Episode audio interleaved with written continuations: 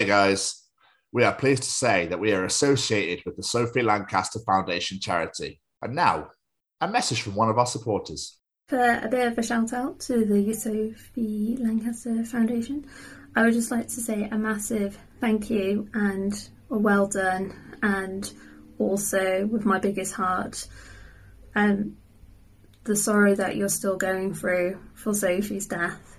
But please remember what you are doing is incredible. You've helped so many people open up to be who they want to be, how to dress, how they feel, everything. The times are changing, and with the unfortunate death of Sophie, those changes have made a massive impact for the future. If Sophie was with us still today, I can guarantee what you are doing will still be reaching so many lives of young teenagers, young adults, and those who wish to be as different as possible. So thank you very much. You know, everything you're doing is incredible, and I carry on supporting the Sophie Lancaster Foundation. For now, stay safe.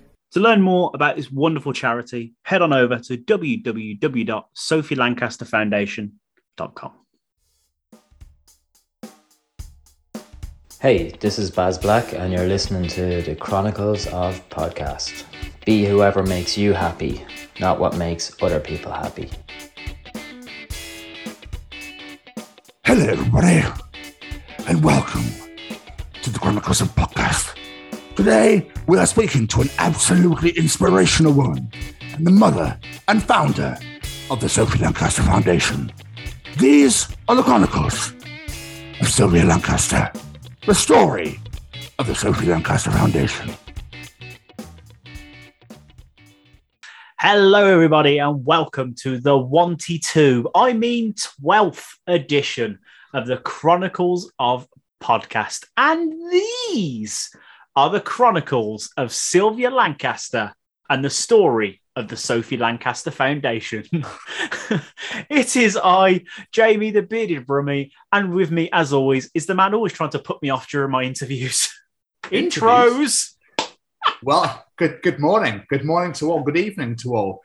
We had to start the, the episode again because Jamie decided to not tell you who's on this week. It was like, welcome to the Chronicles of Podcast. You're going to have to guess who's on, though. Leave it. We'll leave it to the end. They can I ain't work it out. you. no. Um, yeah, I'm not going to tell you who's on. It's just this is the Chronicles of Podcast. Guess. We're leaving it suspenseful this We week. don't we don't continue until you can tell us who's on the show. There's no artwork. There's nothing. Tweet it. Yeah. All five of you, write in to PO Box one two three four five six one. I don't know. Hi guys, it's Scotsman Tom, and welcome to the Chronicles of Podcast, the Chronicles of Sylvia Lancaster, the story of the Sophie Lancaster Foundation. This episode is massive for Yep. us. This is a very personal, real big story for us. This is a story. Yeah, it is a story. That was a story. story. This is an interview. Yeah. It's, you, now you're throwing me off. Now Good. you've got me going Good. absolute bastard. Um, yeah, this was this was a you know it's one of those things where you go, oh, I'd be absolutely lovely to speak to you know Sylvia. What's in the email? We probably won't hear. Oh, we've heard. Oh, Yeah. I've just come on the show. Oh, oh, oh, okay. So we've, we've never had an interview of this magnitude, of this sort of caliber, of this level. So for us, it was a whole new ballpark. We were really nervous before going into this one. I remember. Well, yeah, because it's one, it's one of those things where you know it's because normally we're, we're we're dumbasses. We like to have a laugh and just you know have a joke around stuff. We still we still do. We still it had the, the Chronicles of Podcast flavor. You know, there, there was an essence of us in there. A Salt Bae would you know there you go, a bit of Salt Bae for you. That's the essence of the Chronicles of Podcast Salt Bae edition. That's a Um, thousand pound. Thank you. But it was just a you know sorry, I, I'm very thirsty tonight. I don't know what's wrong with me. I've, you know, I just one of those things where my bottle was like three quarters full. I was like, that's that's not enough water. I need more water. Jamie, I need water. But your bottle's yeah, Jamie. I need. I, I I'm quite thirsty. I'm drying up. I've only had a Frijj and a yop today. I need I need water. Yup. you shouldn't drink Frijj, by the way, Why? because there's this, I used to, uh, um, there's a guy I used to know way way back who worked for Muller. Um, and the things that the, they discovered in the, the, the in the Frijj vats and stuff. So I Yeah, it's really tasty. story. so. I know, but I remember she was like, just don't ever drink a Frijj. So okay, so I'd, I'd rather not drink a yop than a Frijj. Don't be shitting on yops now. Yops are amazing.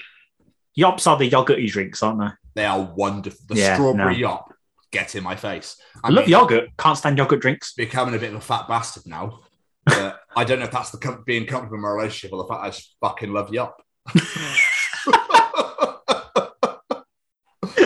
Have you been to the gym, Tom? No, but I've had a yop today. At yop. Why am I getting fatter? Answers on a postcard. Why is it every time we do impressions, we always go for a northern accent? I don't know. I've always done it, and I don't know why. Oh, all right, Yup. Could you could you fucking tell me what's going on there, Yup? I seem to be drinking too much calcium. Yakult, what's that? Um, Yakult's nice. Actimel's a big win as well, but they're bio they're bio drinks, aren't they? I've never really had. I've eaten the yogurts. I've never really had the drinks. I, I don't know why I'm miming it. Sorry, whoa, whoa, whoa, whoa, whoa, whoa, whoa. What yogurts are these? No. Are you thinking of Activia? No. Actimel Am I? don't, ha- Maybe, I, yogurts. maybe I'm thinking of Activia. You're thinking of Activia. Yeah, maybe I am. Activia's nice. I like Um, them. like a fig. They're quite like a fig. Oh, well. Yeah, fig Activia, banging. Mm. I'm not having prune. Oh, no. Don't do By the figs way, and prunes. We, we were this becomes a very serious beginning. And I was gonna say- about fucking yogurt. Did take us long to go back to our normal selves No, after I being love- serious. Mate, I love me a yop. Love, Love yogurt, just not a yop. Uh, yogurt is banging. What flavour though? Lemon. Is, I had lemon Yeo Valley today. Oh, ah, chef's kiss. See, it depends. Well, I am quite happy with a with a normal vanilla yogurt. Yes, I know they're quite boring, but I like. I, I was gonna say it's because you are, but I was like, I can't. That's not fair. I mean, you're not. You're absolutely. Oh, not. I know I'm not, but bow, bow, bow, bow, bow. I'm Jimmy, anyway, how are you? man? anyway, moving on. I'm good. I'm good. I'm tired because aren't I always? But no, it's because I was working nights last week and then I finished yesterday at 7 a.m. So my body's just like, should I be awake? Should I be asleep? I don't know what's going on. Oh, bless you, fella. Night shifts. Yeah, they just throw you out of whack for a few days. Plus, we're recording really like Quite late after- for us. yeah. quite late, and obviously on a Sunday because you know you you've got really lame shifts this week, so we've had no choice but to record everything in one evening. Yeah. Get it It's all in good. quick. Just get it all in there. Fuck it. I don't give a shit if it's Sunday. Just get that recorded. Get that trail done. Get that done. Get that done. But we're professionals and we'll get it all done. Yeah. 1,000, 2,000, 3,000. Uh, uh. How are you, my friend? I'm good. I'm. It's really warm in here. I'm not gonna lie, but then I guess it's because I'm bouncing around like an idiot. Um, and, I've, and I've had two cups of tea, uh, and now I'm on this massive bottle of water. I know no one can see that, but I'm just really enjoying the water right now. I'm not gonna lie. it was. Uh, we recorded a few bits that take like two minutes. I was like, oh, I need a piss. I need a piss. I need to get out of here. Um, so yeah, no doubt we'll get to the, we'll get to that part of the show. I'll be sat here going, oh my god, and we're already like at Callum's preaching. So I'm like, oh. It's Callum's preaching. It's Tom's Journal. It's it. Bye. Bit of a nice way to freeze the week up. It does free the week up. That is very true. So what have you been doing yourself, man? What's been going on? What have I been doing myself? Mostly I've been Rihannaing. But because I've been working nights, I get a get a bit of free time to watch stuff. So I've watched a lot this week. Oh yeah, I've watched a lot, but a couple of things have given me questions. So first off, I finished Squid Game. so, yeah. My amazing. God. Mwah. I don't think we should discuss any. We won't discuss anything, but great. I know I know there's been a lot of hype about this show, but superb. Really enjoyed it. Uh, I'm on the last season of Friends, so by the time we record next week, I might have finished it. And then you can stop pulling that face whenever I mention it. Um, Just a quick one to let you know. I get belittled so much at work for the fact that I don't like it. Everyone loves it. a Lu- lot of people literally turned like around it. and had, had I was like, well, how can you not like it? It's just something that'd be right up your alley. It's like, no. And then, other, then he started getting other people involved to be like, yeah, Tom, why don't you like it? Just some people don't. No. It's fine. It's fine. They're all obviously hashtag Team Jamie. So they should be. Um, what else have I watched? I watched The Amazing Spider-Man today because uh, why not? And I've also watched Scream. Not today, Okay. but previously this week. And it's led me to the question: Can Hollywood make a film that has high school kids in it that actually look like they're in high school and they're not about twenty-five years old? Oh, is that the case? because I feel like every time you watch a film, they're like, "Oh, I'm going to high school." I'm like, no, you're not. You're way too old to be in high school. I find that um, I think Lee Evans made this, this joke as well in his stand up years ago. But every time you watch a movie and they get out of bed and they're like, they wake up like, "Oh, yes, oh, the makeup, like hair clean, like brush teeth, like they're absolutely amazing. But if you do that in Britain, when you wake up normally, you'd be like,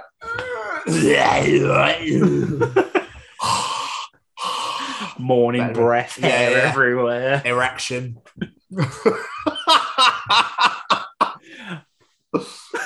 so yeah, no, I agree with you. It's so, yeah, it's so weird how that's like, like oh, I'm off to high school. Dave, you're 45. Yeah, I'm off to, yeah, I'm off to high school. yeah. I've never got it. I just don't understand it at all. And my favorite thing that I've watched this week, I watched the brand new Halloween movie yesterday. There's another one. Yep, Halloween Kills. It came out the other day, and oh, I enjoyed. It's getting mixed reviews, but I enjoyed. It's one of those things where it's like, how much can we bleed out this franchise? It's like Jurassic Park. You know, it's oh. like that latest Jurassic Park from last year or two years ago. Oh my days! It's like Lost World just again. To be fair, I had to. My mate Stefan was asking me about how, how many Halloween movies there was. My God, I, would, I I was so confused by the time I'd finished explaining the whole Halloween timeline. I was like, this is the eleventh film, but it's technically the third film in this movie timeline because there's two reboot movies. One that isn't a Michael Myers movie, and then they kind of wiped out the like six or seven of them when they rebooted this in 2008. I was like, oh my god, I'm so confused. And I'm explaining Surely. it. Surely, right? Mike Myers there was in a frame now. You'd think so, wouldn't you? And then Kane, is just like, come here, you little teenage bastards. Come here, I'm going to stab you. Yeah, come here. that, or you're sitting down. Even like, Michael Myers is northern. Yeah, before before before I come and kill you, I was going to tell you about my wife, June. Yeah, she's lovely. She's lovely, our June. It's like, we like a pistachio biscuit. and, you know, like Activia yogurt. Yeah, prune flavour. Love prune flavour. Uh, you know, so I guess I'm going to stab you now. Is that all right? Uh, uh, you know. But the thing is, they'll probably like Mr. Burns it. He'll be so old, and it's like he'll, he'll, just like make them bleed for like just like little tiny cut. It's like, yeah, yeah, you, yeah, you, you die, die, and they're like, "You're right, mate. What is going on?" It's, oh, oh, it's a little bit. It's just a scratch. You got a plaster? Do you watch much horror films? No. No. Because when you've seen like films and people being killed, does sometimes you like squirm at the violence of it, like the way they've been killed? Like you're just like, oh, that must, you know, that sort of thing. Sometimes I think it's there's one Squid Game in there where it's like stabby, stabby, stabby, stabby, Yeah. stabby. You're like, oh damn. Well, this this film gave me my most cream squeamish moment, and it's made me ask questions about myself because it's not giving anything away when I say this. Like someone gets stabbed in the eye, standard, all, all usual things. Someone gets stabbed in the armpit, and I was just like, ah, oh no, oh! I couldn't stop being squeamish of the idea of being stabbed in the armpit. That's where your shoulder your shoulder joints like through the top, in it. So yeah, I was just like, oh no, that doesn't sound nice at all. it's like going back at the back of the knee, oh no, oh. or in, in between, like your in your groin area. So like miss miss the the, the best bits and go up through the the joint, the hip joint. the best bit. I don't, know, I don't know. It was like you just stabbed him in the armpit. I was like, oh, that's not nice. That's not natural. Uh, what else have we done? Uh, we've done a glorious interview. Um, Yeah, I went have. to see the children today. oh, how was that?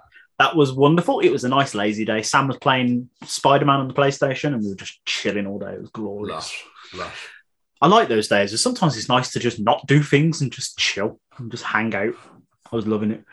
And um, one of a conversation piece I wanted to bring to the show this week because I was listening. I was listening to a podcast about Drop Dead Fred, and it got me thinking about imaginary friends. Did you have an imaginary friend when you were younger? Nope, Did you not? nope. Why did you? I had lots. This is the thing that got me questioning my own sanity as a child. Well, I just suppose it's sanity in the case I suppose it's imagination. As chill, you know, as, as kids, it's amazing how you know how your imagination can run absolutely wild and go nuts, and you can, you know, I think I don't think it's fair to be like, well, it's obviously weird because he keeps talking to himself. But this, know. this is a thing, weird thing to me was mine wasn't an imaginary person as such. I just gave life and personality to inanimate objects. I had a stick that I took everywhere with me. Like it went with me when I went to my dad's. Walked it to school, and my mum had to bring it home. And he had a real imaginative name. His name was Stick. Amazing. Amazing. Is is it like when you carried that picture of Jet in your sock from Gladiators? You had to bring that back into conversation, didn't you? Oh, 100 percent. yeah, Yeah. Um, and not only that is like the, we'd walk past the wood, a, like a concrete post, and I'd be like, "That's Jeff, it's concrete post. He's got big hard boots on." And like literally, there's about 15 things down this stretch of road, and I'd remember them every time we walked down this road, and I'd give them a story and everything. And I was just like, I wonder why I did this. We could definitely tell Sam's your son, can't you? Yeah, I know, right? But I got really, I was just sat there and I got really psychological thinking about my childhood psyche and everything on the cycle home, listening to this Drop Dead Fred podcast. It was quite weird. Reckon- uh, what did your parents say? My mom just embraced it. My dad, well, my dad did not like stick. He threw him on a roof. It broke my heart. That's. I, I don't know what to say. this is this is the thing. I got. I'm going to get quite deep here. I'm not going to lie. I'm getting deep on this conversation. with My imaginary friends. You know, I wasn't close with my dad when I was. I saw him, but we weren't close. We have a much better relationship now than I did when I was a kid. And I'm thinking to myself, have I attached myself to this stick as like a father figure because he's there for me? Ah. And like when I was in school, I didn't really have any friends. Like, and I'm like, is that why I'm giving life to all these things because I can see them? But these are actually gonna be my friends or people at school. I see them, but they have nothing to do with me. I was like, I got really fucking deep and psychological on myself. I'm not gonna lie. That's incredible. I'm same as you. I didn't have any friends. I had one friend growing up until about year eight. We didn't have any imaginary friends. No, No. I it's so weird. Like, but yeah, I think that's. I think you're spot on there. Yeah, I was. I, was- I think you're absolutely spot on. I want to know now. Did anyone else have any imaginary friends? Let me know. Yeah, do let us know. It'd be quite interesting to hear your uh, your thoughts on those. I think you. I think you nailed it myself. Anyway, what about you, sir? What have you been up to? Well, Rihannaing, of course. Of course. I've had one day off. I've got one day off in two weeks. It's already gone. I'm into day. Oh, it'll be day three of six tomorrow. So, um, uh, I'm pretty tired. I'm not going to lie to you. Um, so when we record Tuesday, Yes. so Wednesday evening, me and the other half went to see Tom Stade again for the second Yeah. time. Went to watch. Um, oh my god, what's the talk called? You ain't seen nothing yet. Thank you. My brain just went, nope, sorry, not today. We talked about it already. We're not talking about it again. Um, yeah, so we went to the Ain't Seen Nothing Yet tour again, and it was wonderful. But he had different support this time. So there's a support this time with Stuart Edwards from Newcastle, mate. I don't know why. I had this conversation with him. I don't know why when somebody's from Newcastle, everybody straight away goes, "Why, hey man?" You really do. time. And they're like, "Where's that come from?" And he was like, "I don't know, mate, but it happens all the time." And I was like, "Yeah, that's that's a bit shit, man." So why, hey man? And he's like, "Oh, hilarious." Um, it was funny because uh, we were having some, me and the other half having some drinks and stuff, and then Tom came off stage when he came right past the table. And He was like, again, as I'm having a chat, he was like, "Tommy," he's like, "I got some vodka in the back. Tom, you coming?" Like, "Yep." Um, so he was doing all his photo stuff there and went and hang out with Tom, Trudy, Stuart for a bit. It was quite nice. We had quite a good evening, just laughing and got to know Stu quite well. Uh, to the point where I'm going to go and see him in November because he runs a comedy club in Newcastle called The Stand, I think it's called. Hmm. Um, yeah, so I'll go up there in a couple of weeks. It's going to be awesome. I'm really looking forward to it. Uh, absolute hero of a guy, legend of a guy, really, really nice. Um, so looking forward to going and seeing him soon. Um, Tom was phenomenal as always. So so funny, so funny. Um, fantastic show, uh, and lovely to meet Trudy as well properly. Um, so did that. Uh, been in. Watched The Guilty on Thursday night. The Jake. Gyllenhaal movie on Netflix. Hmm, Uh, don't know that. where it's uh, 999 911, sorry, phone operator, um, and shit goes down. It's incredible. Like, really, it's all based around him on the phone. That's it. It's Oh, okay. really, really good. Like, really good. Um, with the stuff that starts happening and like story starts to unravel and you start to understand. You're like, no way! It's really good. I highly recommend watch The Guilty with Jake Gyllenhaal. Um, it's fantastic. Uh, Friday, I seshed with Braid. Um, and also, I've got a new game. Oh, okay. Back 4 Blood is out now on the PlayStation, Xbox, and PC. It's like a better version of Left 4 Dead, um, but it's all online, and you're playing a four in a foursome. And basically, you have to survive the zombie apocalypse, but it's you have to work as a team. And me and Paul were playing um, because the other two guys in our team have yet to get the game. Um, and we were playing with two randos who just fucked off. So we Oh, were nice. cool. Just the two of us then. And like, I think it's the second level. This big fuck off ogre appears. You're like, oh shit. Ah, just like proper fire like fuck. It's just like stomping towards you. With its health bar is like massive. Like, oh, I'm, I'm dead. um, Just take me, ogre.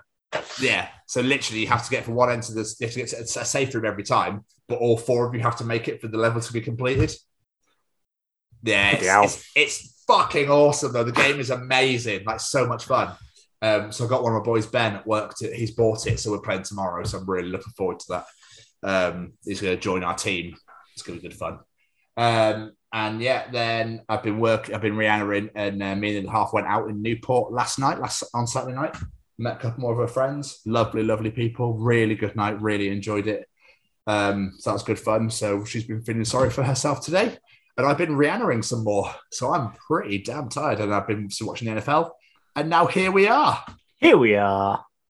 Um, so yeah, and obviously, as announced on social media this week, me and you are involved in a movie called Compared to You. Massive thank you to Keith McCleary, Keith Tatnus McCleary, should I say? Um, we'll be filming that in the spring of 2022. Uh, Baz Black, a former guest of ours, has joined joined the cast, so I'm so excited to have him on board. It's going to be Um, one hell of a party. It's going to be so much fun. It's going to be so much fun. Um, so yeah, really looking forward to that. Talking of Baz, uh, he's currently in the process of doing his own movie called Dublin Crust. So if everybody could go on to at Dublin Crust Movie on Instagram, go give it a follow, go give him some love. I would really, really appreciate it. Along with Mero, along with Reflection. Please go and follow all those on the Instagram. Thank you. And Charlotte Productions. Go and follow Charlotte Productions as well. Uh, and give Baz some love at Baz Black Piercing. Basically, just anything that Baz is ever involved in, give it some love because Baz is amazing. He is an absolute genuine legend, and he's a handsome fucker. And just listen to him talk, you'll fall in love. Pretty much, yeah. So we're all caught up. I think it's time we uh, had a little message from our sponsors. Yes, please. Hey, Jamie, do you like being cozy? I do. And do you like staying cozy? I like that even more. Then just heading over to www.staycozyclothing.com. where you can find hoodies, tees, sweaters, and much, much more. With a new fall line out now. And just enter The Chronicles as one word at checkout to receive 10% off your order. And make sure you follow them on the Instagram at Stay Cozy Clothing to keep up to date with all the new designs. Remember, guys, that's The Chronicles as one word at checkout to receive 10% off your order. And now back to this week's episode. Hi, this is Braden Barry from Say We Can Fly, and you're listening to The Chronicles of Podcast. Mr. Stevens, Oh, is it time? Is it that time again? It's time for Callum's Treachings. Uh, is this guy coming to talk to the world with his infinite knowledge again? Uh, you mean previous is Callum coming to treat us all? Yeah. You're damn right he is previous. Welcome to Callum's Treachings. So, Jamie, Callum is back. Yeah, he is. And it, from his own mouth himself, I'll get you guys something special this week. Before we carry on, did you say that someone got in contact with you about last week's watermelon cucumber treats that we were confused by? I did. So obviously we called out for Luke. Could he be our savior? You are he was our only hope. Luke responded this week in relation to that treating. Literally, as the episode released last Friday, he texted me immediately. Amazing. And this is what he said. There are no seeds in cucumbers, but there are little oval things, like Jamie said. I think he's on about the skin, though. Watermelon skin is awful. Cucumber skin is really nice. Whereas watermelon insides are really nice, and cucumber insides taste of nothing. Ah. Absolutely spot on, Luke. Absolutely spot that. So now it makes perfect sense. It does make perfect sense. I Yeah. apologise, Callum. We were thick as shit. Yeah, yeah, but that's what's new. Mm, yeah, no, very What's new? yeah. Jamie, what is Callum treating us this week? The older you get, the more Christmas feels like a deadline as opposed to a holiday. Oh fuck, that is so true. Oh, that is painfully true. I always feel that way. I, you know, I don't feel Christmassy ever anymore. I'm always I like, don't. fuck, it's here again. Yeah. Like it, when you're a kid, like, oh my god, oh my god, it's only the second of December. Why is it only the second? Yeah. And then you go, oh, it's only September. Oh, I've got to get through October, November still. Oh, come on, come on, I want Christmas. Ah, but now you're like, oh my days, it's already hit. Like October's almost over. Oh my god, I've got to sell a kidney so I can afford to buy presents. Ah! Shouldn't have had four kids. Um, I feel attacked, but it's so true. My mum had six. Anyway, um, yeah, we do something called Secret Santa, but you can't really do that with your kids. Uh, not really. yeah, so like, so you remember when everybody was like, God, 2020's been shit. 2020's been so shit. I can't wait for 2021, as if they're thinking the pandemic's going to be over. Dude, it's almost 2022. I know. Like, where's this year got? Where? I, I I was talking to my, uh, sorry. was gonna say it does feel like this year started about five minutes ago. So I was talking to my dad, and I was like, "Why does it feel like the years seem to go by faster when you get older?" It's like because to a child, they've only been around nine years, ten years, whatever. You've been around for thirty-five, so you know it- it's from like a. How did he explain it? From like a. You have more memories, sort of thing. So for a kid, they don't have a lot of memories when they're younger, so if everything feels slower. Whereas an adult, because you've done so much, and you have so many, that's why things feel a lot like a lot faster. Because obviously, when it gets to my birthday, I'm like, bloody hell, we're halfway through the year already. Because obviously, I'm in June, and then it's like, oh no, it's Christmas time. What the fuck is going on? I like that. That's a really nice. That's a really cool way of looking at it. I like that. yeah, my dad's my dad can be quite philosophical sometimes. He can, you know, um, can't on the ball. Good old Alan Shearer. Uh, slash Bruce Willis's love child. Yeah. Yeah. Um, I think this is the show now, so he might kill me for that, and I'll see him in November. anyway, Jamie, what else is Callum teaching us this week? How funny is it that we can now use USB ports to charge things like cigarettes and books, and we just accept that as normal?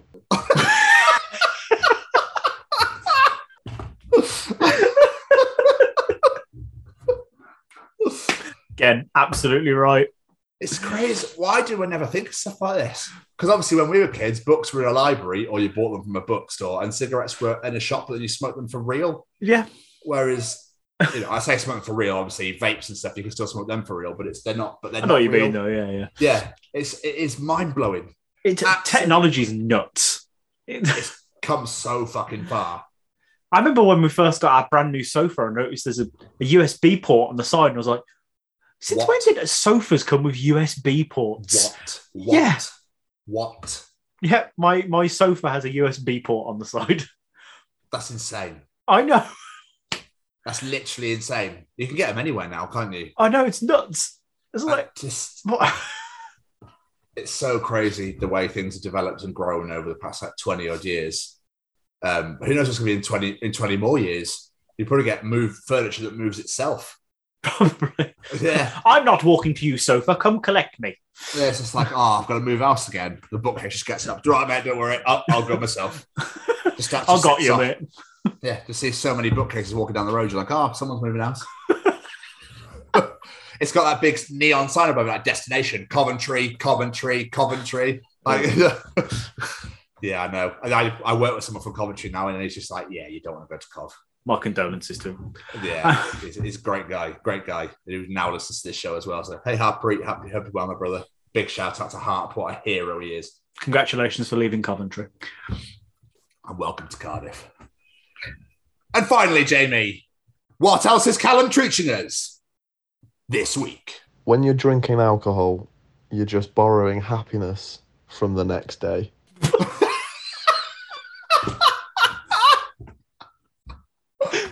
That is brilliant, philosophical, and really depressing, all rolled into one. Yeah. You're enjoying two days in one. Fuck me. Borrowed for the following day. I think, ah. I think my other half is a prime example of that. I was going to say, consider your half is dying right now from that yesterday. bless her little face. That is absolutely golden. Incredible. Absolutely. Callum Treachin again, just smashing it out of the park. That needs to be a slogan for some beer at some point. Carlsberg. It's like borrowing happiness from tomorrow. I uh, why you always go to Carlsberg? Why? It's because of what I normally drink. I don't know. Oh, you drink Carlsberg? Yeah. Oh, you cheap fuck. Yeah. It's like, it's, or, or as people like to say that in the in the beer drinking world, it tastes like fucking cat's piss. I never got that one. Who's ever drank cat's piss to know? Exactly. Like Carling, Foster's, and that. Everyone was like, "Oh my god, oh you working class type, you oh disgusting! How dare you drink Carlsberg of all kinds of beer? Yes, uh, cough cough and all that. Yes. I don't get this man myself. oh, can't stand that stuff. Meal in a glass. Mm, wow. Love it. Guinness is delish. And then you have that big black Guinness poo at the end, and it comes out with that white froth across the top. You have no idea how much I want that to be true. Copyright Adam Hills, just so I don't get sued. Anyway, JB, uh, yes. thank you, Callum. Time for Tom's Journal. And welcome to another edition of Tom's Journal. Let's have a look in that book. Let's have a look at that book. It's very small. It's another small one this week because, you know, it's not long since we recorded the last episode. Not a lot's happened. No, this is very true. Plus, I feel that we need to give the piece of resistance the credit and the beauty that it deserves this week. This is very Um, yeah, so I've uh, written a nice little small journal for this week, just so everyone gets a bit of flavour, a bit of, yes, a bit of a taste. Flevel. Welcome to Tom's Journal, another edition of said journal. Jamie, Hello. I was in the shop last last week. Excuse me, I'm so sorry. I'm down this wall like you would believe. And I overheard this kid go, God, when I'm getting home, I'm having a banana and custard. Wait, there's more. When I get home, I'm having bananas and custard. It's the dream, boys. The absolute dream. You haven't fucking lived till you've had bananas with custard. I mean, he's not wrong.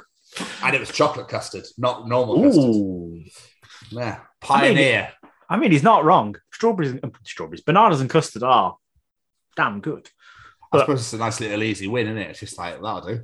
I've heard people go like, "Oh, I might have a couple when I get in or something," like that, but never heard anyone go, "I might have some bananas and custard when I It literally picked up custard and he went, Oh my god. Oh, bananas and custard. like, yeah, it's like a lazy man's dessert. It's a student's dessert. I like it. So, because the journal was so small, I went and found some hilarious tweets. Oh, okay. So, these are called Mad Men tweets. Okay, so it's basically like people like being, oh, what a madman! He did this. Oh my god! Oh, I love these. Right, here we go. Are You ready? These are Mad Men tweets.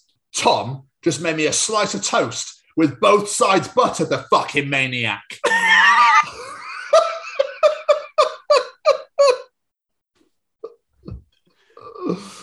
Is it weird? I kind of want to try that.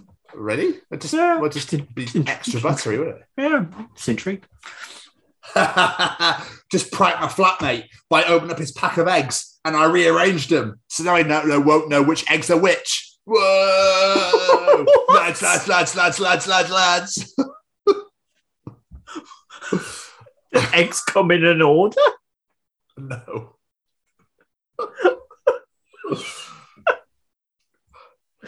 Went out for drinks with a green lighter and came back with a blue one. God, what the fuck happened last night?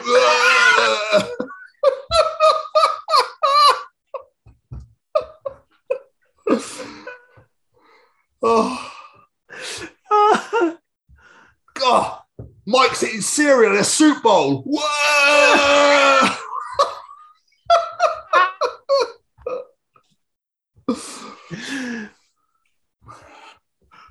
As my boyfriend Alan pushed our 16 month old daughter Fleur on the swing, her cat hat fell off.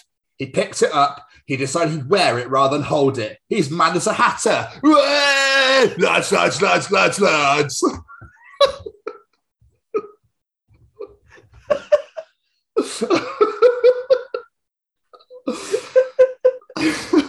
There's two more, Jay. There's two that. more. These are fucking amazing. This is my favourite one. Oh, so I told Dean to lay down the floor, and he actually did it, the fucking madman.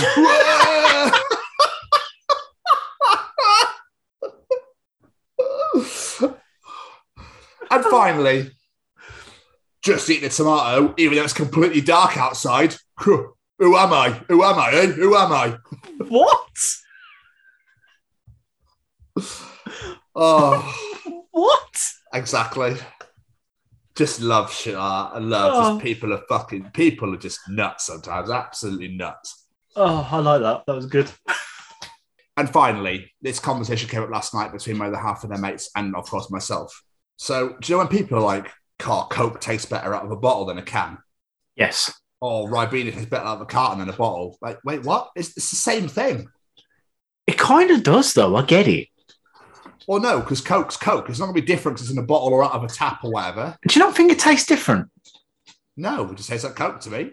No, I get it. I think it does taste different. It's like, oh, I prefer to have Guinness out of, out of draft than out of a out of a can. It's like, well, it's the same thing. It's still Guinness. I've had that before when I worked on the bar at the hotel. Like someone says, "Can I have a Guinness?" So I grabbed the can because it was in cans. They're like, "You're not going on draft." Oh, it's so much better on draft. I was like, "Isn't it the same drink?" Well, ex- yeah, uh, that's what I mean. Yeah. I think that's mental how people think that way. Oh, I don't want Ribena. It's got to be out of a carton. I can't drink it out of a bottle. But you get more in a bottle. It's the same beverage. I I, I do think there is a bit of a difference in some things, but nothing that's majorly noticeable. do you reckon it's because of what it's in? So like plastic. think it or is, yeah, Glass yeah. or yeah, or like you know, lined with foil in the cartons. Oh, ah, okay. I suppose I never thought of it that way, but it's just nuts how people are like, oh yeah, it tastes better in a bottle than it does out of a can. Like, does it? I do get it, especially because everyone's like, "Oh, top tier Coke out of a glass bottle." but they make them like four quid out of a glass bottle, Yeah, I know, and they're like a hundred, like really tiny. And they're It's tiny, ridiculous. yeah. absolutely ridiculous. But Jamie, that was another edition of Tom's Journal. A Glorious edition. So before we uh, go and grab that piece, uh, it's time to hear from another one of our sponsors. Hi, I'm Frank Guglielmelli, and I'm the narrator for some wonderful audio dramas from Syscast, like Marty and Mars, Bounty Hunters, and a great part in Val Toby, with much more to come. You can find these programs on Spotify or wherever you listen to podcasts, or head over to our website, www.syscast.com. We are excited to announce that we are now affiliated with the Chronicles of Podcast with Tom and Jamie. Now, let's get to this week's interview. Thank you, Frank. Please go and check out syscast.com, part of the audio drama uh, that I am a part of, uh, but our episode is yet to come out. So go check out Marty and Mars, available on all platforms. So, Jamie, have you? Uh, I had that piece, but I think it's got away. It's not got away again. We need to put a bell on his neck. Yeah, I know. Tell me. Oh, oh, okay. Jamie, bear with. I see the Stay piece. quiet. Stay quiet. I know. I, I said quite last week. but I was, I was looking. It's staring at me. It stopped like a spider does when you stare at it. Don't shout. Ready, ready. Got it. Yeah, good There man. we go. Was, you know, uh, what's the word? Um, oh my god, I've forgotten the word for it. You know, where you grab something really quick. What's the? I don't know what you're trying to say. You know, like um, reflexes. Ah, there we go. reflexes of a cat, I think. But anyway, guys, we've had a, lot- we've had a shit ton of fun so far. But welcome to the Chronicles of Sylvia Lancaster, the story of the Sophie Lancaster Foundation. Obviously, as you would have heard back at the start of the week, we asked you to save the date, 18th to the 10th, 21, because obviously we announced our official affiliation with our charity partner, the Sophie Lancaster Foundation. It's been an unbelievable journey so far when we got to sit back, sit down and chat with Sylvia back last month, that was one of the best interviews. It was, you know, really opened your eyes. And it was one of those moments where you go, I remember this story happening. And I remember where I was, what happened. I remember what I did as well when this just this absolute tragedy occurred. And, you know, after talking to Sylvia quite a few times now, because obviously, you know, with meetings, etc. and stuff, it's really crazy how like what the life almost comes full circle. Absolutely. Like like you said, this was very personal to us because you know it's this affected the whole the whole affected the whole world. It's insane what happened. It's horrible, but it affected the metal and rock community, especially because that was one of our own, and that happened because simply she was one of us. Yes, no, no rhyme or reason for it. turn the alternative community upside down and turn it on its head. And you know, but it's it's funny how such a massive tragedy and how losing a daughter has made this foundation one of the biggest things in the world. They've done incredible work spreading the message, getting themselves out there, and everyone just worships at their feet. They're in Coronation Street right now. There's been dramas, documentaries made, movies made, theatre plays, books written, poets written. It's been absolutely unbelievable. The work that they have done is second to none. And I commend them. I tip my hat. I what I bow down. I'm not worthy. I worship at their feet. The work the Sophie Lancaster Foundation do, have done, and are going to do is out of this world. So this interview was really close to our hearts and meant the world to us. You know, as being part of that community. Um, you know, and the fact that things just seem to be getting worse in the world right now at the moment. You know, with Brexit and everything else. So it's uh, yeah, it's a crazy, crazy time. Uh, so being able to sit down and chat to, to Sylvia, Sophie's mum, was a true honour, a pleasure, and an absolute privilege, and was a wonderful hour. Absolutely. It can't be easy for this woman to sit down and talk about this horrible tragedy that happened in her life again and again. And the fact that she did it again for us means the absolute world. Guys, thank you for saving the date. Thank you for coming on this journey with us at the Chronicles of Podcast. Hopefully, we can amount to so much bigger things. Just keep spreading that message, keep spreading the love. Please spread the awareness of Sophie Lancaster Foundation. Please donate where you can. Please just talk to people. You know, it just just be fucking kind. Just Yeah. be fucking kind to people. You know, we're only here for a short amount of time. Just spread the love, spread the positivity, and spread the message. Jamie, any final words? Just as I said then, Sylvia, thank you so much for coming and sitting down with us. This is an incredible conversation. And please, people, listen to what's said and help out where you can. Absolutely. Spread the message, spread the love, be fucking kind. Ladies and gentlemen, here we go. Ladies and gentlemen, interviewing this week a true inspiration, a true legend, and a true hero. The founder of the Sophie Lancaster Foundation and mother of Sophie Lancaster. It's Sylvia Lancaster. Rah! Ladies and gents, today we have a very special guest with us. It's no secret that me and Tom are a part of the alternative community. And in 2007, on a horrific event occurred that shook not only the alternative community, but the world to its core. When Sophie Lancaster and her boyfriend Robert Maltby were attacked simply because they looked different. Sadly, Sophie didn't survive this attack and left us 13 days later. Here to talk all about her daughter Sophie and the wonderful work she does with the Sophie Lancaster Foundation, we welcome Sylvia Lancaster. Thank you. an absolute pleasure, as said before. Um, but Sylvia, I think we should get to I think we should, the hard hitting stuff straight away. How's your how's your pandemic season been? How's your last eighteen months been? Oh, well, I've just got quite used to it, to be honest. Oh, really? Yeah. Um, and I spent a lot of time on YouTube nice. I'm reading. So, What? yeah, I've just got quite used to it, really. That's how what we watch on YouTube. If you don't mind me asking. Oh, God. I watch lots of, uh, this is going to sound bonkers. I like Cane Corso Dogs? I like that. Okay. And, um, and Super Nanny and um, anything about royalty, I watch a lot of. Ah, okay. Nice. Good old Super Nanny, I forgot about her. Yeah, yeah, I've quite enjoyed that. she tried to take over America, I think, at one point. Oh, that's what I've been watching, yeah. All right, yeah. yeah. She was the one that introduced like the naughty step to everyone, wasn't she? Yes. those? Yes, Yeah. I remember her. I remember watching them and thinking, if my kids behave like this, just I'll just give up and walk. just no, Yeah, yeah, they're horrible. Some of them, aren't they they? really are. Oh, Right. Before we talk about all the amazing work you've done, I I wondered if we could just get a better understanding of Sophie as a person, because you know everything you hear about Sophie is about what happened, and I'd just like to know more about Sophie as a person. What what was she like? What were like her passions and stuff like that?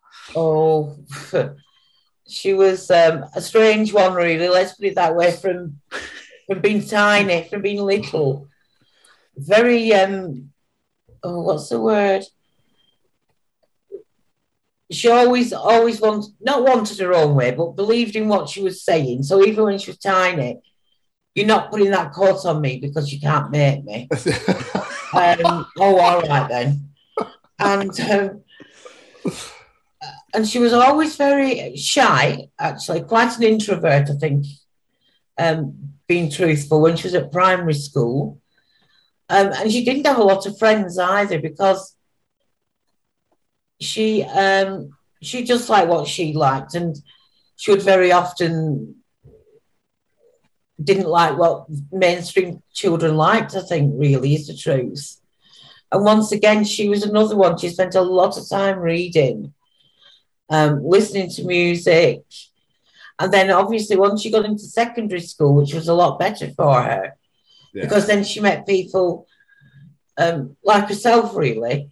And that helped an awful lot, I think, to bring her out of that um, quite deeply introverted, really. And I think it brought her out of that because she realised then she wasn't on her own.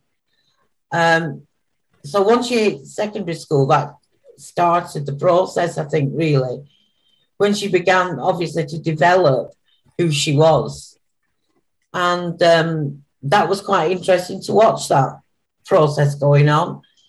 She, um, I remember her, she'd be about 12 and she'd gone to her best friend's house over the summer and hadn't come home actually for about six weeks. Oh my days. I know. And uh, when she came, when she came home, she dyed her hair, and she had a dog collar on, uh, and wrists, etc. And I could just remember walking past the kitchen window and me looking at her and thinking, "Oh wow, she looks great. She looks like herself." It's Yeah. reality. You know, she had that courage and that strength to then start to show her individuality, really which was lovely to see. Because obviously, you just want your kids to be happy, don't you? And if that made her happy, that was fine. I, lo- I love that. My dad always told me that if I was cleaning to- uh, toilets with a toothbrush, but as long as I was happy doing it, he didn't give a shit. I, I love that though because I was going to ask, like, what did you think think of like the more alternative gothic look that she took on? Because I remember, like, I'm literally four months older than Sophie, and I remember, like, if I'd go to my mate's house, you'd have a mix of comments. You'd have some parents are like, "You look great," and then you'd go, "Bloody live in the house dressed like that." Yeah, I was- absolutely. So it's Yeah. nice. It's lovely to hear that you know you're like, I love this. She looks happy. This is how she wants to look. Oh, brilliant. Love it. Oh, yeah, absolutely. Um, and I, I just admired her really that she, you know, managed to get the, um, I'm going to say, no, I won't say it. Um, that she did that, that confidence to be able to be who she was. And that was great. I love that. So obviously, you know, we with what happened, there was a lot of comments made towards Sophie and, and Robert. Were these comments like a regular part of her life because of her appearance? Oh, yeah, definitely. Because Definitely. yeah, um, from being about 12, really, she, um, there were always comments made about them. And, and if you went out with Rob and Sophie together, you know, um, yeah, I would hear comments about them. And I think, oh my God, what does she, what does he have to put up with if I'm not with them? You know, it's bad enough being a parent with them and the people are just calling them. So what does he put up with when they're on their own? Well, exactly. It just it, it, it pisses me off no end that Yeah. people feel the need to have to get their two pence in. Oh, I feel wonderful. I, I've just called them a dirty little grebo. Oh, I feel great now. I can go and Yeah. live. Yeah, I just I never understand it. Never understood it because we I used to get it all the time as well. So you know, it, because I used to be like the emo kid back. I used to have the Oh, hair and yeah. everything. Like, I've got. I mean, I've got no hair now, but I was relishing it while I could. Yeah, absolutely. yeah, but like just the unnecessary. It's just so unnecessary. I never, I've never understood it. But I mean, now that I'm older, like I don't get it so much now, which is quite weird. But I know Yeah. I've got friends, obviously, they've got like face tattoos and stuff that get bombarded by like even the elderly do it. Like, you know, why have you got all that rubbish on your face? You know, what's Yeah. all this about? Yeah, it just it, only people just trying to express themselves, trying to Yeah. show this is who I am. And for some reason, people don't like it. And I don't know. I don't know what exactly what sort of threat they pose. Like, you know, oh, I'm just dressed in black and red or black and or, or just black. You know, I've got like she had dreadlocks and all sorts of like what what threat is she posing to anybody exactly? Could you please, Absolutely. you know, can you can you explain that to me, please? Like why I've never understood it. No, I don't understand it full stop. And I don't know what gives people um, the right. They think they have a right to say whatever they want. Well, actually, you don't, mate. No, No, you don't. So I used to get it myself. I remember I'll never forget being stopped by someone, just pointed at me and went, Oh my goff, and then carried on walking. I was like, I was like, that was kind of hilarious, but what? I'm sorry. but yeah, um, but I remember, I remember back to 2007. I remember where I was. I remember when that story came on the news and how much and how deeply that affected, you know, me personally. I imagine loads of people around around the UK, around the world. Just, I never forget. I remember ringing my mum, being like, "Have you heard about this story?" And I remember just bursting into tears because of obviously, it, it- yeah, just I, you can't put it into words. No, it could have been anybody Yeah, looking to an alternatives, alternative anybody.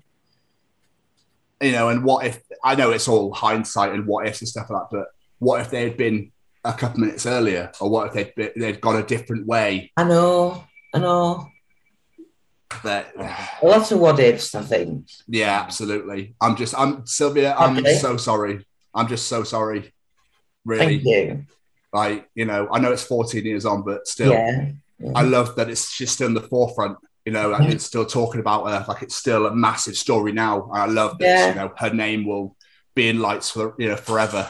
I think so. I think so. Which is really quite shocking, to be honest, because when you first start off, you know, you think, oh, well, it'll probably run for about 12 months, two years. So now to be 14 years on, and people, like you said, are still talking about her is amazing, really. Yeah, it's It's brilliant. phenomenal. Yeah, it is. But back to these comments and stuff like that, people. Make. How did Sophie handle them, to your knowledge? Did she just laugh them off, or Yes, did they she did. actually get to her?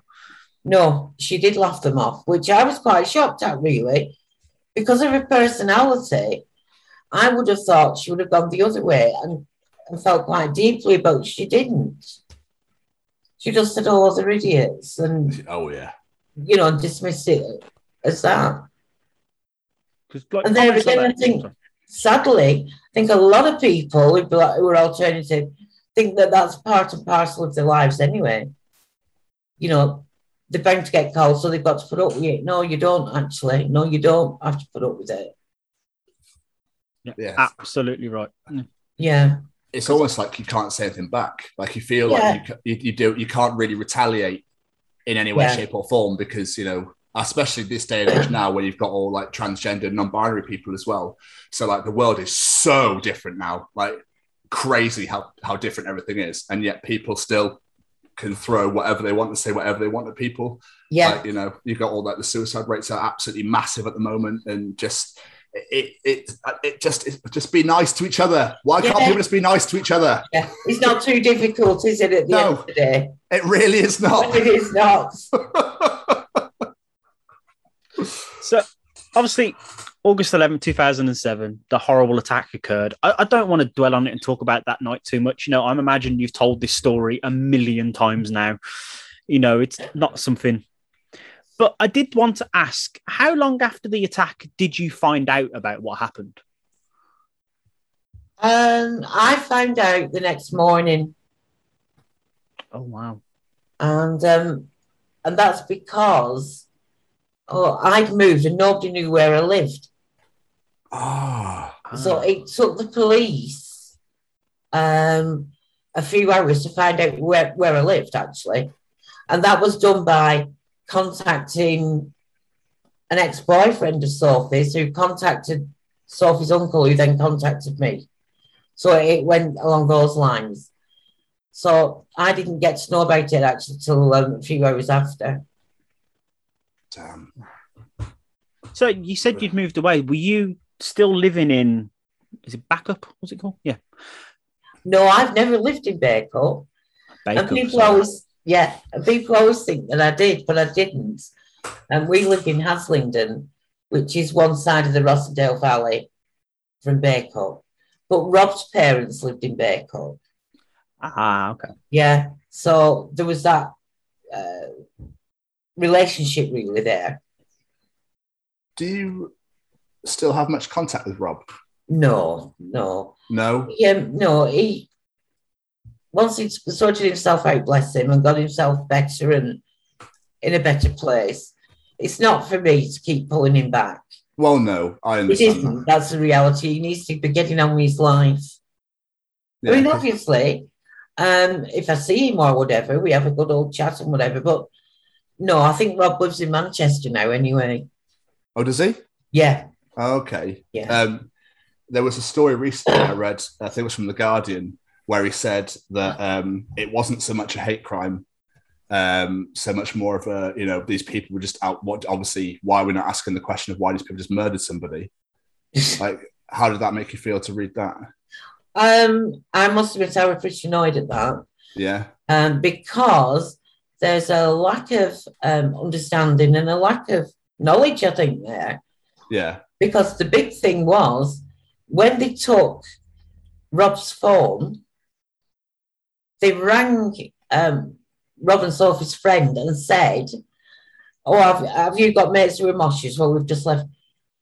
You can't be calling people moshers and whatever else and get away with it. So that's why it was called a hate crime because of the language that the perpetrators used. Yeah. Yeah. Yeah. Yeah. And I think that wasn't addressed. Wow, I had no idea that they'd phoned their friends. Yeah. Ah, oh wow. Yeah. Oh. So obviously 13 days after the attack, you had to make the horrible decision to turn off Sophie's life support. But at what point after the attacks did you get the idea to start this foundation? This is going to sound really weird. I suppose it is a bit weird. Um, but because of the job that I did, and I worked in high schools, etc., and worked on one to ones with um, with young people who were having problems in school, and it became very obvious that there was a, a, a division in young people. There was sort of, and it was chavs at that particular time and and and the moshers and whatever else you want to call them. And I always vividly remember one young lad saying to me, "Oh, what did he say now? Oh, I don't like them." He said because they're Satanists. Hold on a minute. what? Mind yourself back. Oh God, yeah. What do you mean they're Satanists? Well, that's because of music they listen to.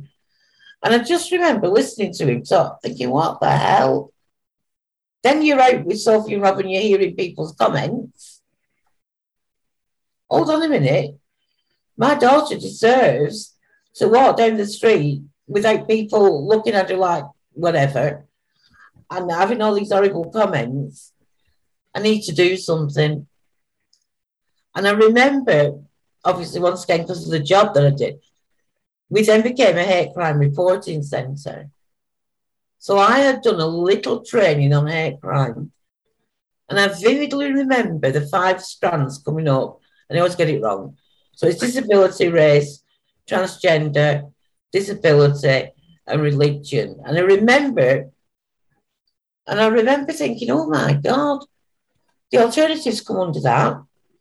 You know, they have a shared um, norms and values, they share the same culture. They've got to put up with on a daily basis, probably, people's intolerance and prejudice well, that should be an hate crime. And I just remember thinking like that. And that would probably be about three or four months before Sophie and Rob's attack. Wow. So, yeah, it were always there. And then obviously when Sophie died, that was the kick start of it. Well, I'm not having this anymore. Why should people have to put up with this? And, and that's really how it started. Incredible. Yeah. It's And it's for- amazing to hear that you know you'd already had this idea before the attacks even happened. You know, it's quite nice as someone who grew up like in that alternative community. It's nice to know there was someone out there that realised that you know we should be looking after these people. You know, yeah, absolutely, absolutely. And and that was a big, big thing for me. So, and sadly, you know, you once this is horrible to say, but once you're in the position of, of myself and Sophie died, you're actually given a platform, whether you want that Mm. platform or not. And what you can then do at that stage is step back and think, I don't want anything to do with this and just get on with your life. Or you think to yourself, I've got a platform and I've got to use it, and it's got to be used properly. Um, and so that's what happened. And 14 years on, here you are still going strong. I know, unbelievable, unbelievable. Absolutely incredible. you sound Um, surprised by it yourself, then. yeah, definitely. Flipping heck. What was the original plan for the charity then? What What were you hoping to achieve? Was it literally just raising awareness and getting alternative put in that category as a hate crime? Absolutely. Yeah, that was definitely um, our main criteria. And obviously, because I've been a youth worker for a long while, it's about getting into schools and talking to young people because, you know, I, I know that people can change. Uh, and, it, and it's about talking to people and getting them to understand and perhaps step back, you know, um, from violence and, and prejudice and whatever. Um, and it's as simple as that, really. It's crazy. It's almost like you feel that when kids are at school, they feel they have to choose a side almost. There's no, I feel Oh, like, you know, they feel like it's like, oh, well, I listen to rap music and I like, to, you know, I like going out to the park. So I'll, obviously I'll join the Chav side. Oh, I like Limp Bizkit and Korn and I like, you know, to dress different. I obviously got to go and join this. It's, it's really weird how there's almost no, like, I said, it's not really not a lot of individuality anymore. Like there is, but there isn't. Does that make sense? Am I, Yeah. I am, I'm I think I'm confusing myself. I agree with you there. I know what you're saying, and it's true. Yeah, it's yeah, it's almost like oh, well, I've got to join some sort of side, gang or Yeah. crew or you Yeah. know group of people because I, I want to feel like I belong. Yeah, absolutely, and that's that. I think is part is the biggest part of it, isn't it? You're happy to belong to this group or that group, and um, yeah. So, mm, But I also saw that um, Simon Armitage wrote a uh, poetic piece called Black Roses, dedicated to Sophie and obviously everything. How was that for you? Where, did he approach you? Like, how did this? How did this come about? ooh, once again, in very early days, um, Simon um, contacted me and wanted to do a television program. Um, I think with Brian Hill, and um, they couldn't get the funding. Okay. So probably about another 12 months later, he contacted me again and said, look, I'd like to do a write some poetry and do a radio, do you know, a radio show. And um, him and his wife, Sue Roberts, who's the head of BBC drama, Yeah. radio drama, um, came to talk to me and we discussed it. And um, so that's how that one went. Yeah. How? Uh, what did you think of it when it was all? Because it won awards, didn't it? It won. Uh, oh, it won quite a lot. Yeah, I saw that it was listed for a Ted Hughes and it won Best Radio Speech Program in 2011. Yeah. Phenomenal. I, Absolutely um, yeah, and the guy who who did the cinematography, he won an award. Uh, Julie won an award for best actress in Manchester, etc. Oh, of course, they went to theatres, didn't it? And then became a movie or Yes. BBC film. Yeah. Yeah, Incredible. I love it. This is what I mean by like it's still in the forefront. People are still talking about it, like creating all these documentaries and TV shows, and it's in theatre, it's on radio. Like it just, I love it so much. yeah, yeah, it's unbelievable. And um, Black Roses actually has been a big part of the work that we've we've done. Oh, yeah. Yeah, we take it into schools, etc. And the kids watch it, and then I do a Q and A with them. Oh, wow. So that's been quite. It's been eye opening actually to use it. I can I- imagine. Yeah. And obviously Simon's poetry, oh yeah, Top dollar. Yeah. well, he's now poet laureate. Is it what? He's now poet, poet laureate. Is he? Yeah. yeah. Oh, Oh, incredible. Absolutely Yeah. incredible. So, uh, one of my favorite things that you do with the foundation is the fact that you go to schools and you know the fact that you educate the youth to stop this happening again. Because let's be honest, the five idiots that did this, they were kids. Yeah. The oldest one was sixteen, if memory serves. I think one was 17, but. It but was one seventeen. Sorry. yeah. but essentially they're kids. So Oh, it, it was shocking to see them. I've Yeah. got to say, that first day, oh my God, they were tiny, I can I can only imagine. tiny kids. It's What the hell? insane. So how are these workshops generally received, and what exactly do you do in these workshops? Okay, I'm this is a very shortened version of what we do. Okay, we've got two sets of cards, black cards and red cards. There's 30 of them, and they've all different people on. We've just updated them, by the way. So they've all sorts of different people on. They've got goths, moshers, Sophie, disabled people, whatever. And, and um, people who are gay, trans, whatever. And we say to the kids, look at those 30 cards, work together as a team. We put them onto different tables. You're in a very safe space here. You say whatever you want, tell the truth. Now, pick five people out of those cards, and you've got to discuss it. Who you'd want to spend time with. And they do that. And now you write your reasoning down, and they do that. Now, pick the two people out of those cards that you don't want to spend any time with. And 99.9% is Harry Sophie and, um,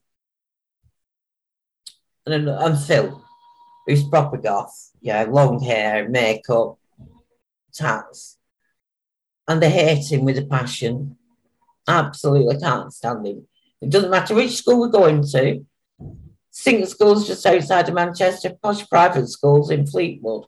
It's always the same.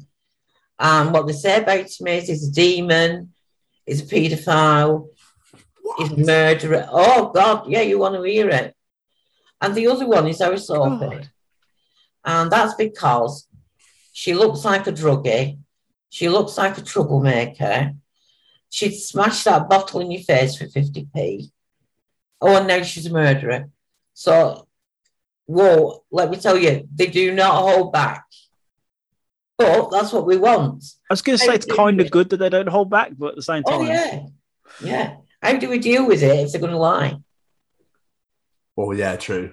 You know, we need to be working with the truth. So that's what happens. And then he obviously is about talking to them about whatever. And then we give them the red cards, the same photographs. But what they have on the red cards is what people's interests are, what they're doing, and whatever. And I was office like a first aider, a youth worker, and whatever. And Phil supports Manchester United and is a welder. Now, does that make a difference to you when you see what they do? No. Nope. But it, it's really interesting to talk, to discuss with them. And you can imagine the topics of conversation that come up. I imagine the supporting Man United thing is quite a quite a big one as well. Yes. Well, Yeah. the- some of them do change their mind on that one. I do have to say. yeah. they do.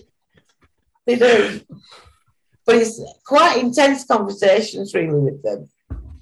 And I'll tell you what, um, a couple of years ago, we'd been down to, I don't know where I were, we're on the services in Staffordshire. And I held the door open for a lad who was walking at the back of me. And I said to I went, Oh, thank you. And he went, No, I should thank you. And I looked at him. What do you mean? He said, I heard you in my school two years ago. He said, I've never forgotten what you said. no. Oh, that's beautiful. Yeah. And you just think, oh my God. That's amazing. I just, whoa. Yeah. That means everything. It just shows the work you do in service making a massive difference. It just were unbelievable. You know, even if it's touching four people, six people, eight people, whatever, like Absolutely. phenomenal. Start to them because they tell their friends and then they tell their friends and so on and so on. Yeah. yeah. How far around the country have you been doing this? Oh, all over. We've worked in Scotland, Wales, Ireland, um, Sweden. Where else have we been? Really? Germany. That's amazing. Sweden, Germany. Where else have we been? Norway. I can't remember where else I've been, but I've been a few places. let's put it that way. That that's incredible. That is amazing. I love that it's Yeah. spreading far and wide as well. That's just incredible. I love it. Yeah. It's so good. Is there anything that you'd like to try and do f- going forward in regards to education? Because I can't. Ha- this is going to sound really cynical of me, but I can't help but wonder if maybe we should be helping educate the parents as well. Oh, because yeah. let's be honest, that's where they're probably hearing these things in the first place. The kids. Yes, obviously. And what we do have is a primary resource as well. and as part of that resource, we ask kids where they get the knowledge from. And obviously, the first one is parents, and the second is media. Hmm. So that's quite interesting. But we're only a little charity, so we can't do the parents as well. I mean, we do if we can. And I do conferences, etc., where obviously everybody's adult. The only problem being with that is the people who are in the conferences are people who believe what we're saying. Yeah. I was just going to say We those are the people the specifically end. gone there. Yeah. Yeah, we need to be on the other side. Um, that's where the work needs doing. But we have worked in prisons, and Oh, wow. um, oh, that's been brilliant. Like it in prisons, actually. I don't want to stay there, but like it. I don't think bad, we done that. No, but they're just so honest and open. Um, and I think we need to do more prisons. Agreed. Definitely. Yeah.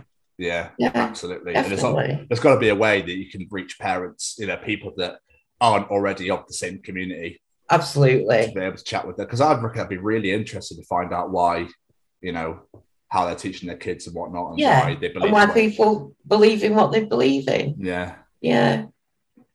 Be interesting that.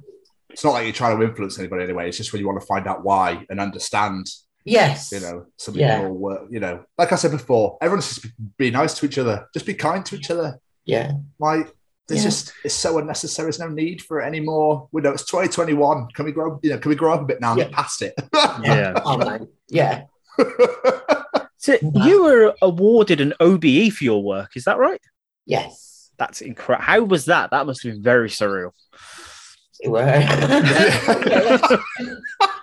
I got a phone call one Friday afternoon um, from a bloke with a really posh voice. Oh. And he went, Mrs. Lancaster, this is David Cameron's office. what? what? Uh, and then he said, we'd like to reward you with an OBE. Oh, all right. What? All right then. So, yeah, they're all a bit bizarre. You're not allowed to tell anybody. So I couldn't tell anybody. Oh, that's rubbish. Yeah, so we're all a bit odd, really. Did you believe it was real? Did you actually believe it was Um, No, I genuine? didn't. No, I did not. I thought whoever it were on the phone were taking the. Yeah. No, we're all a bit odd. And I'd moved and they couldn't find once again and they couldn't find me. that even worse. Well, I'm thinking, I don't believe this. Where's David Cameron ringing me? But there you go. That's another thing you need to keep teaching prisons, like how to hide your tracks, being Yes. impossible to find. I seem to be doing it. I will. I can't imagine that. It's like so. This this really big news. It's an amazing honor, but don't tell anyone. Yeah. Okay. I just feel like I'm gonna go put the kettle on. I don't know. what to do. Yeah. I better that was a move. six months before it was in the press. Oh, six months. Oh my Yeah. god. Yeah. So you I can probably would have imagine forgot about it myself by then. You know how difficult that would be. Oh, wow. I love, I love that. It's like some weird person's calling me. I think I better move. This is why I hide my tracks, Mr. Cameron. yeah. um, but how amazing that Bloodstock Festival named their second stage after Sophie, and it's still called that now. Again, another massive piece of her memory. She's phenomenal, and then you get to go and take stalls to Download and Rebellion Festival as well. Like that must be so much. Do you get to go every year? Yes. That must be so much fun going. Oh, to it is. It is. Absolutely It's incredible. to just talk to people. You know, people at the grassroots level, and it's brilliant. Yeah. Absolutely, yeah, I love it. Do you have people like open? We haven't been this year, but we're back again next year.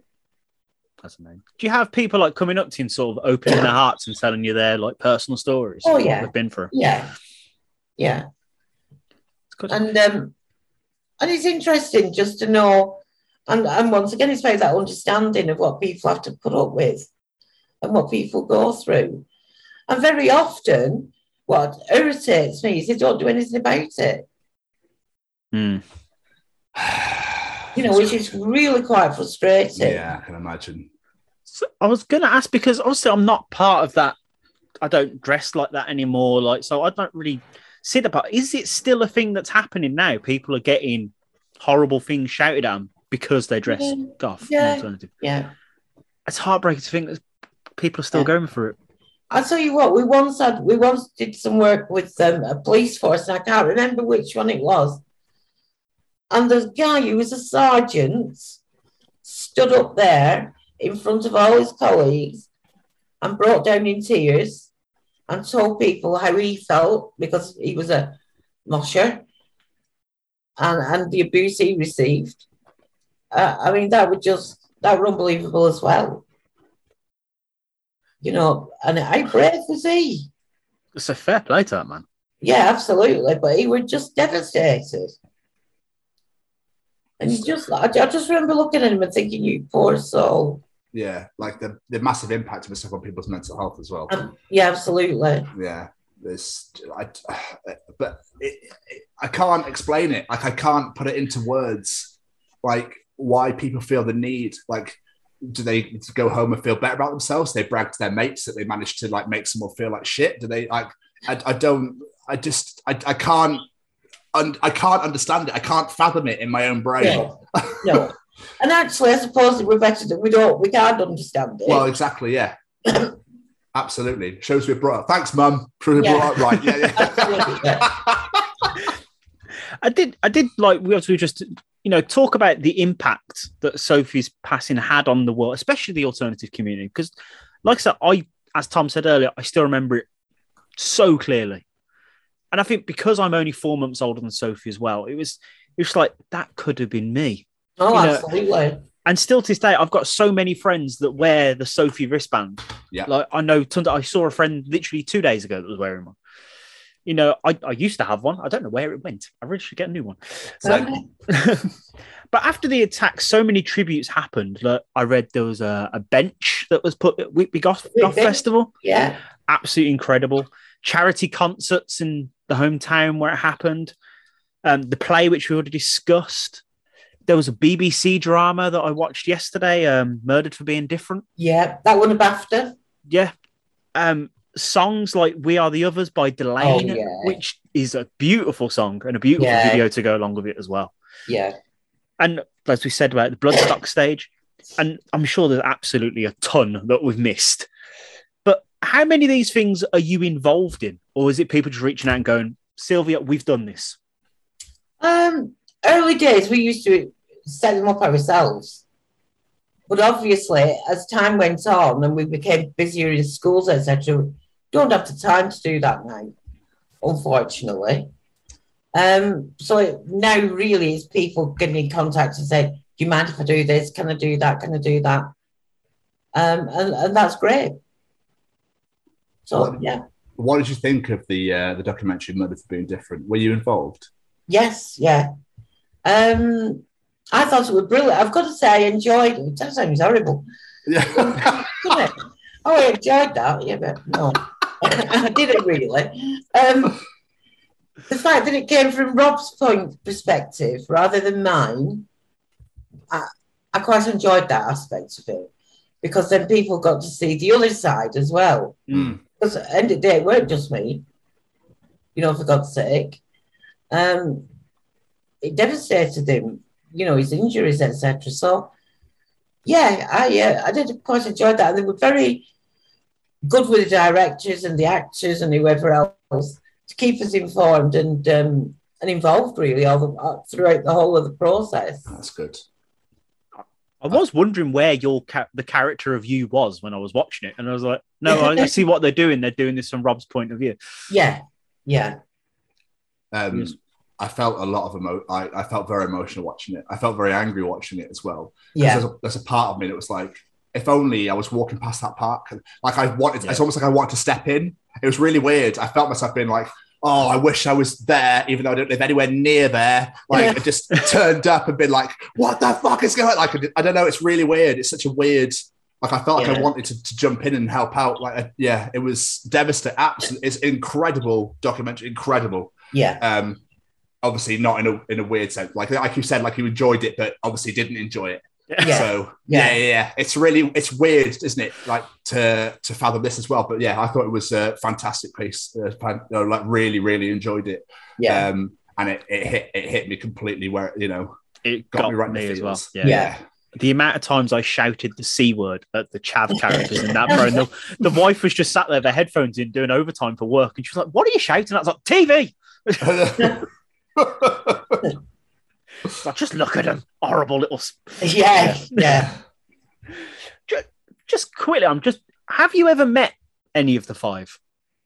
No, Never had any alternate. Oh, wait, because three, three of them been released now? Because I noticed Yeah. the manslaughter one's the manslaughter charges. I wasn't sure Yeah. maybe yeah, they've had been any released. Ryan Herbert's on his way out. He's in open prison now, and Brendan Harris is once again appealing. God how do you appeal that? Yeah. knows. God. Just bloody take what take what you've you know what I mean. Take it like a man, mate. You act like a man supposedly that night, and take your punishment. Exactly. Yeah, Oh. Before we wrap up, though, I, I did want to discuss because quite recently, Coronation Street did a storyline with their Yeah. characters, uh, Nina and Seb. You were involved in this, is that right? yeah. So, how did this come about, and what involvement did you have? Right. What happened was, once again, uh, bizarre email.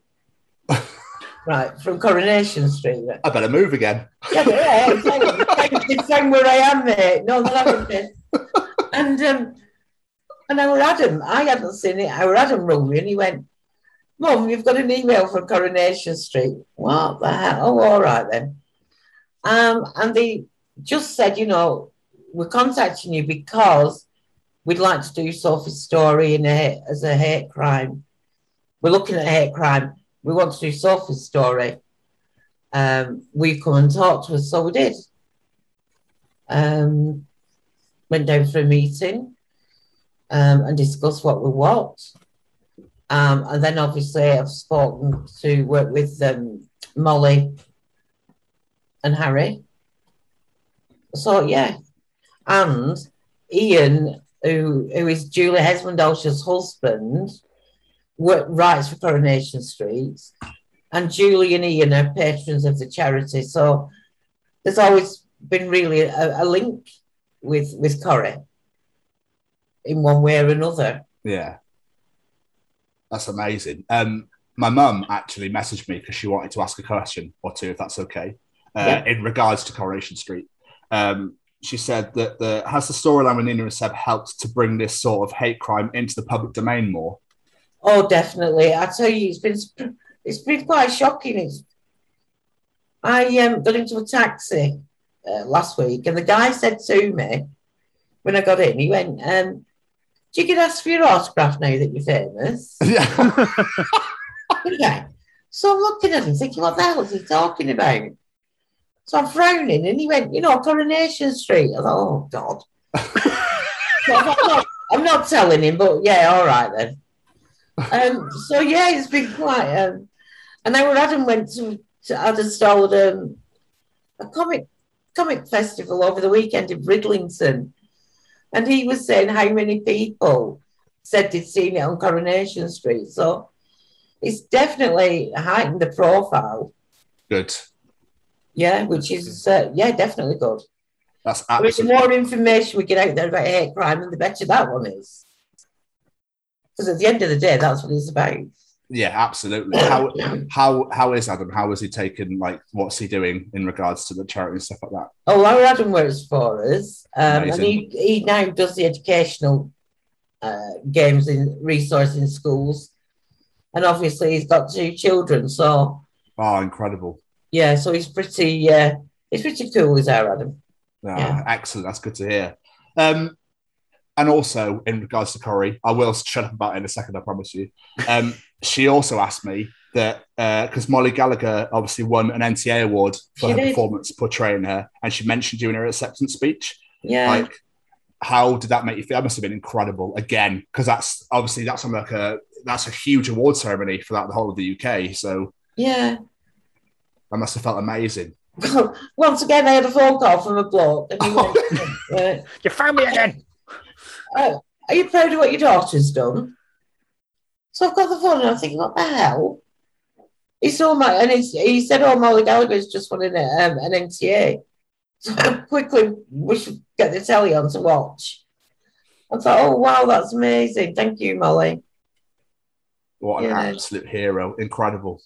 Absolutely incredible. But again, it's all in the forefront again. It's still being talked about. The stories, are, it, it's beautiful. The Yeah. work you're doing, Sylvia, is out of this world. Um. I think you're quite an inspiration, to be honest. I really do. I Oh. think you're a massive inspiration, you know, that you offer the training to all the professionals as well. Yeah, Um, that you're getting Yeah. in schools, the work that you're doing, um, and that her name still lives on. I think it's phenomenal. And I really, really hope that you keep up the incredible work that you do oh, thank and that- you. and that it expands and expands Yeah, and keeps going like that. and it keeps Yeah. going. Yeah, absolutely. American Nets. The fact that you've managed to get laws changed is phenomenal. You know, you are sort of like the fairy godmother of the alternative community. Yeah. That's that's how I'm seeing it. It's just you're looking out for us all. Oh, thank you. So, what Uh, events have you got coming up with the uh, the foundation? I believe I read something about changing perspectives. Oh, I don't know. no, see, I don't know anything about that. I've, I've okay, fair enough. Maybe I read that wrong. All right. I don't know. Someone's Um, leaking info, Sylvia. Someone's leaking Yeah, info. absolutely. Found me. Yeah. Because you got me where I am, that's what it is.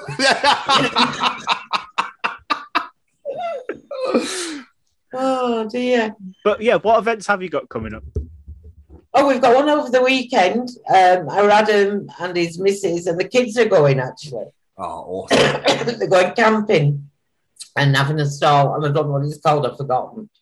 Uh, why not? Well, good luck to Adam and, and them going there. Um, obviously, we've got Love Make a Noise in November. I've just been rung up uh, a couple of weeks ago about another documentary. Amazing. Oh, yeah, I know. So we're still uh, we're busy. I, I'm really we just want to get into schools and then next year hopefully we'll be back at the festivals etc. Thank God. Yeah, I'm looking forward to seeing you there. Yes, definitely. Can't So wait. I'm desperate to go to Download next year, so if we're there, we're definitely going to come say hi. Thank you. We're just going to sneak up to you and go, "We found you." so, Tom, have you got any more questions before we start wrapping up?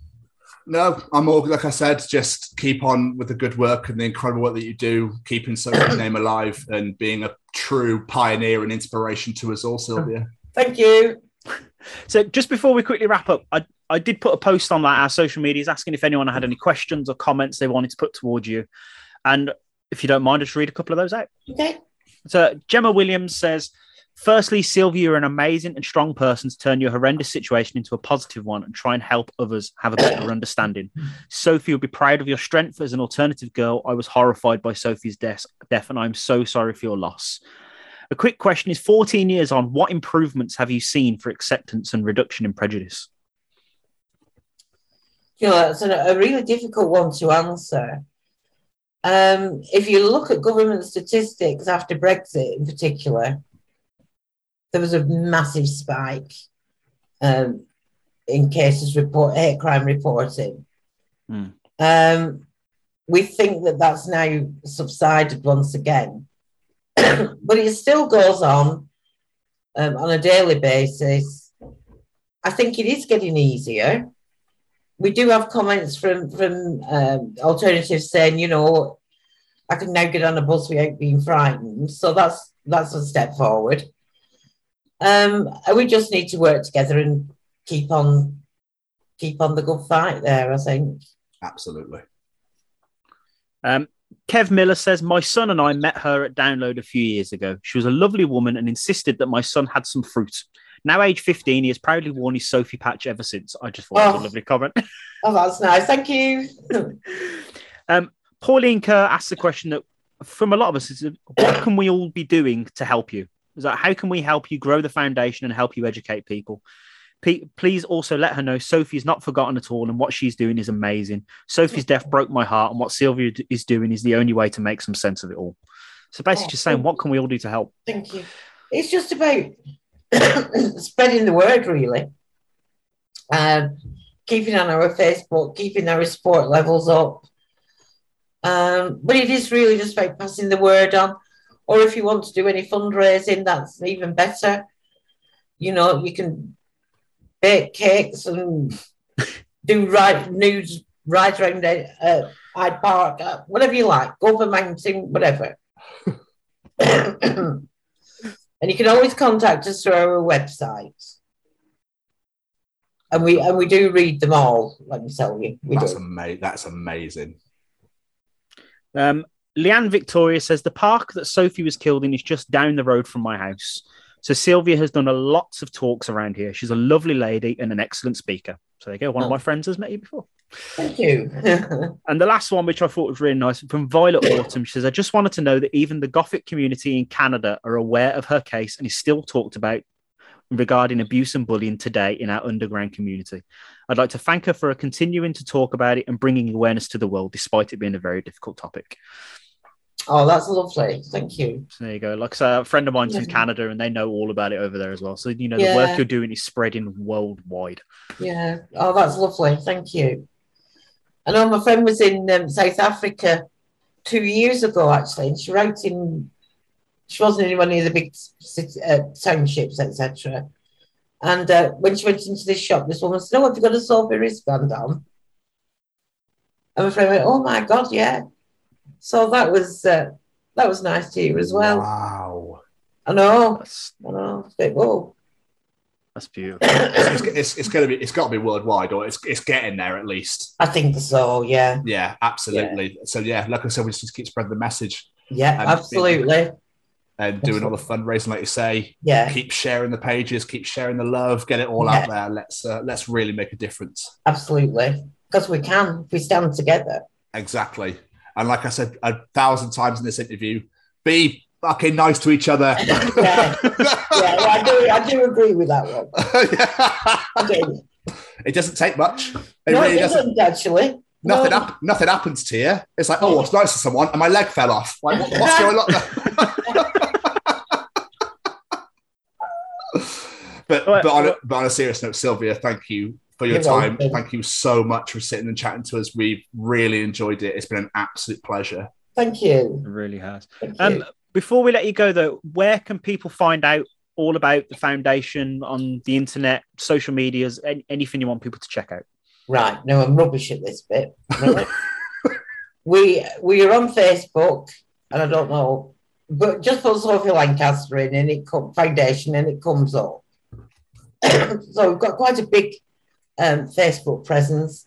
We're on Instagram, Twitter, Snapchat. I'm sure she said, and um, and obviously we've got a web a website as well, and you can contact us through the website, etc. And they are read every day as emails. So we will get back to you. Might take us some time, but we we do eventually get back. So and it was nice to hear from people as well. So I implore everyone to go.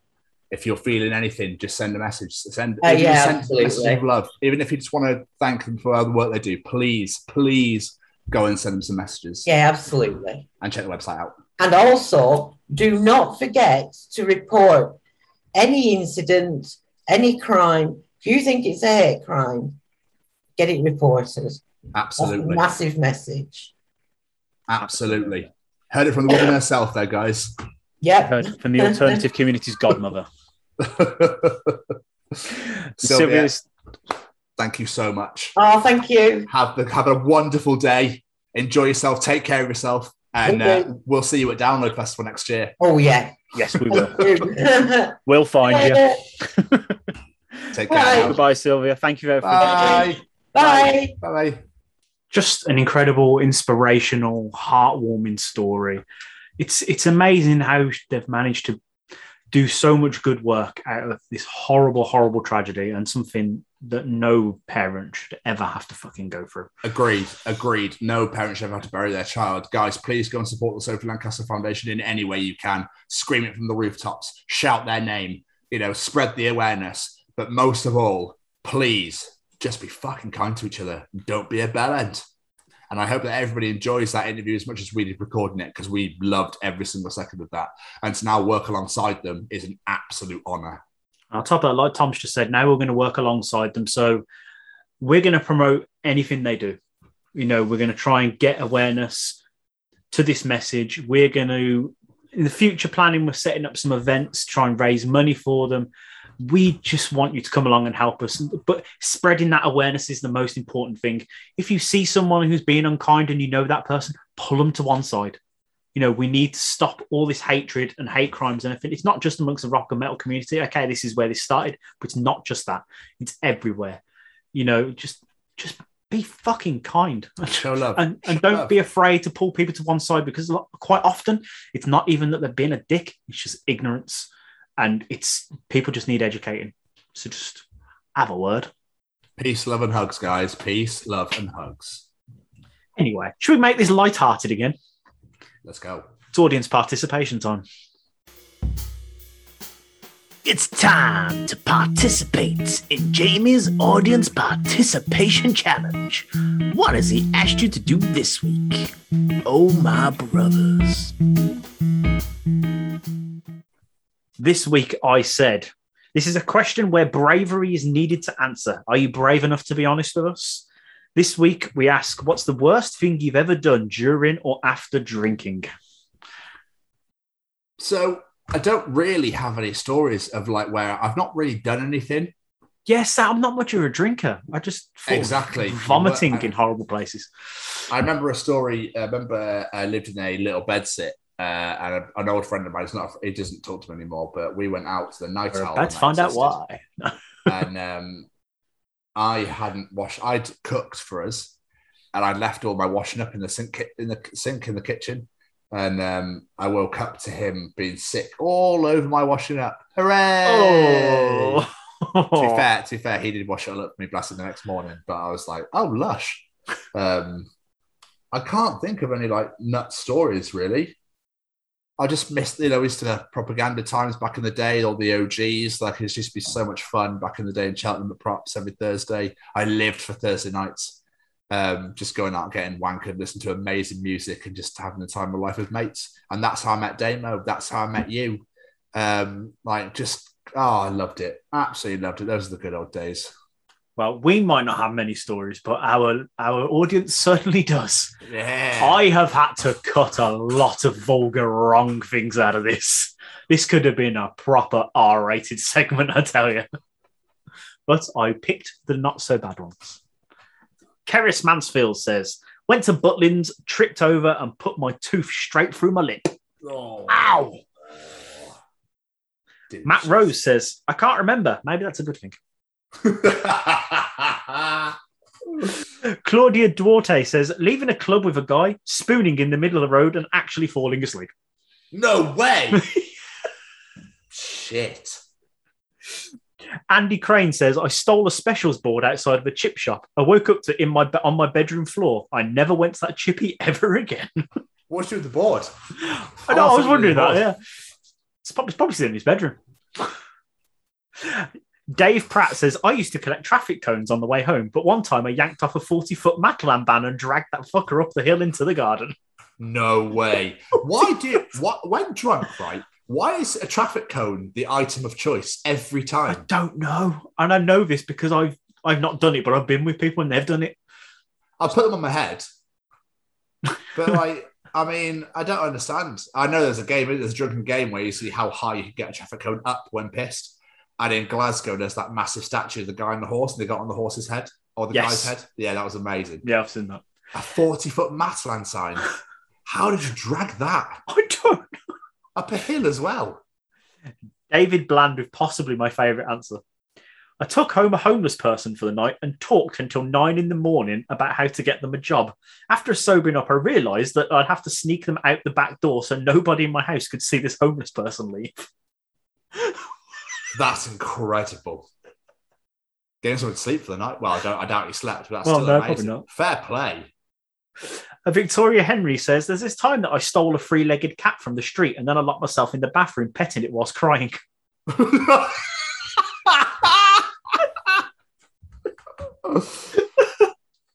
This is truly disgusting. Sean Weavers, I once threw up in my mate's washing machine. I can't even remember doing it. He didn't realise until he opened the door to put his washing on the next day. no, no. I would have been even better if he'd actually done it. That would have been I the first. You would, have, you would have smelt that. Oh.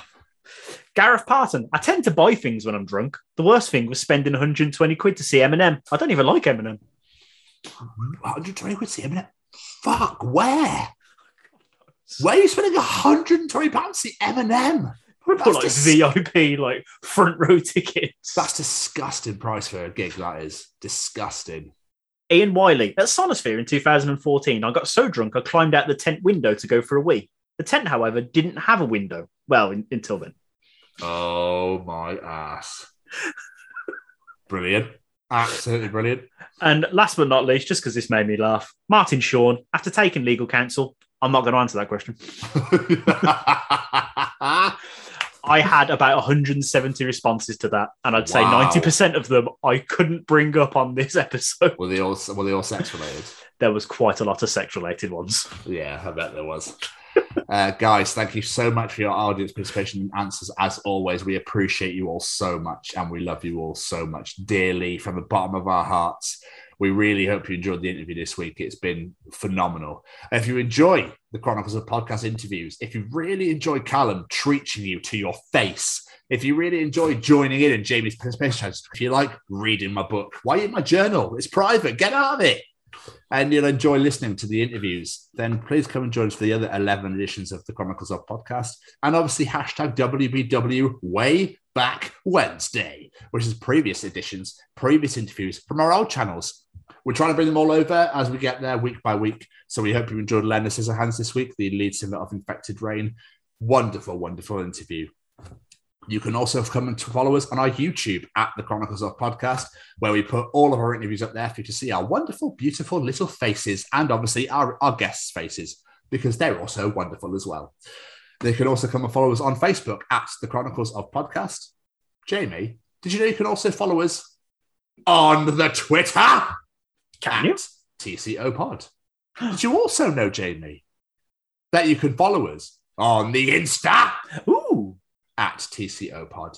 And you can also follow us on the TikTok at TCO Pod. Da- The Chronicles of Podcast. Downloaders, reviewers, sharers, raters, tell all, and I mean all, of your friends about us. Allow us into your ears. And most importantly, let us grow legs.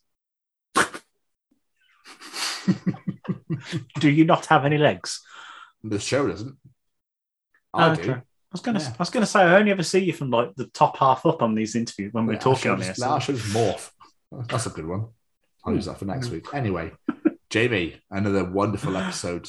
Sarah, thank you so much for being absolutely wonderful guest. We really appreciate you sitting down with us and taking your time out. I know how busy you are running such an incredible foundation and such incredible work.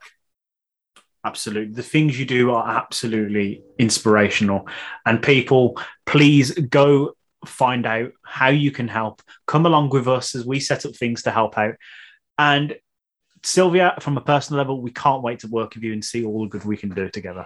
And to the rest of the foundation as well. We're, you know, we're very, very excited to get that mess to spread the message. Jamie, another glorious week, another glorious show, another glorious interview, another glorious week. Oh, yeah, it's all glorious, baby. Yeah, it's always, always got to take that word of yours. We hope everyone enjoyed the interview as much as we did recording it.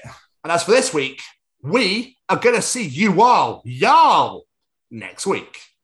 Goodbye, everybody. Bye.